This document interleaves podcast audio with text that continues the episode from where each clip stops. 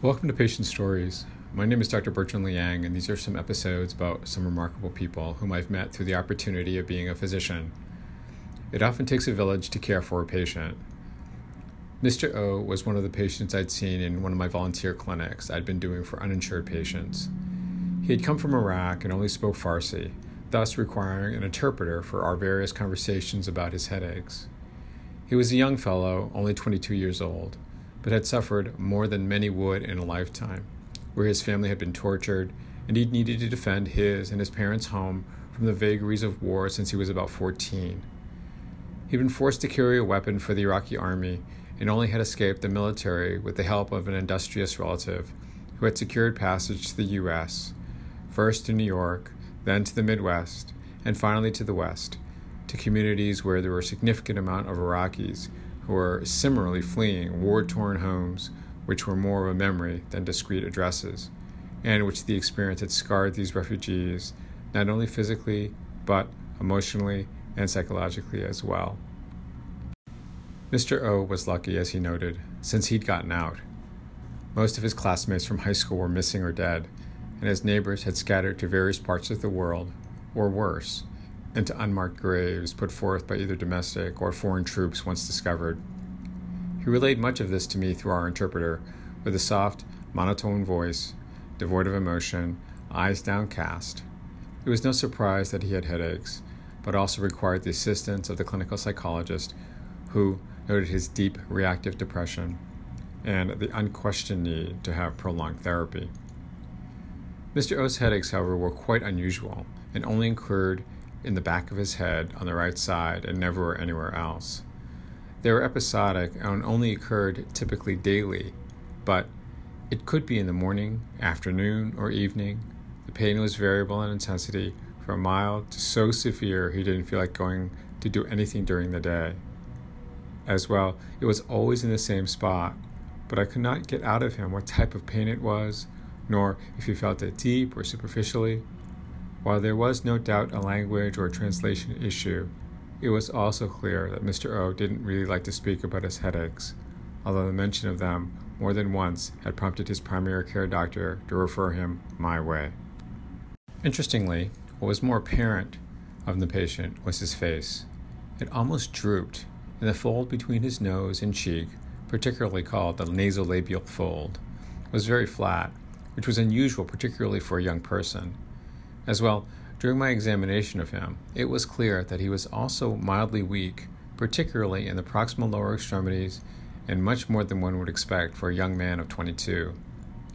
He'd always demurred on getting tests done, according to his primary care doctor, having skipped out on having his blood drawn for routine labs, having x rays done of his head, or even a simple urinalysis.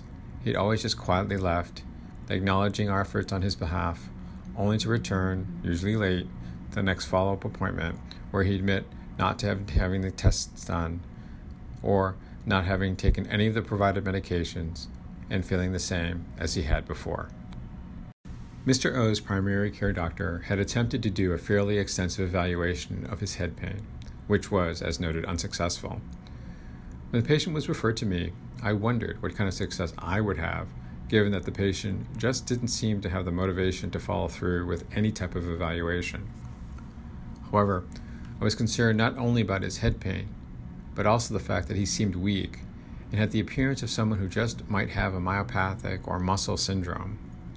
I wasn't sure if the headache was just a red herring, somehow involved, or two truly separate syndromes.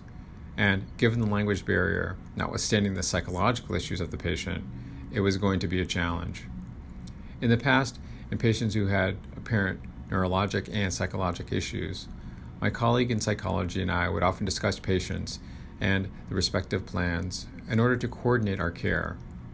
This often had the benefit of being able to address many of the challenges which face these patients, both within the nervous system and the manifestations of the pathology decreasing their ability to cope.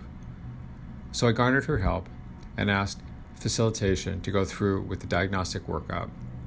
Despite this, the patient continued to exhibit significant apathy about his own condition, the workup, and desire to follow through. However, ever gradually, with the psychology service help, we studied over months to get the labs drawn x rays performed, and results to come in, which suggested that indeed Mr. O had a muscle issue ongoing. With a consistent electromyogram or EMG performed, and lab tests also consistent with the disease, it was fairly clear that Mr. O had a disorder called polymyositis, and that indeed his head pain may have been in part symptomatology of the overall involvement of his muscles. Mr. O literally took months to diagnose, and a significant amount of effort from doctors, nurses, psychologists, and staff to ensure he would be evaluated and would follow up with his appointments. Again, interestingly, it is unclear that in a paying environment, where time is money and non-compliant patients sometimes need just to fend for themselves, that he would have received the needed evaluations he eventually received. It was with the dedication of the staff in a volunteer setting that allowed Mr. O to finally have a diagnosis and begin treatment. Eventually, a clinical trial was found that he was eligible for, and thus he could undergo treatment with more cutting edge therapies in an academic setting and have the care he needed for his rare disease. It is with the dedication of volunteers in a system where many patients with limited resources fall through the cracks, where sometimes the best care exists, since everyone works together for the true benefit of the patient. It is at these times one sometimes acutely remembers why we went into medicine. Thank you very much for joining me for Patient Stories. Be happy, be healthy, and find peace.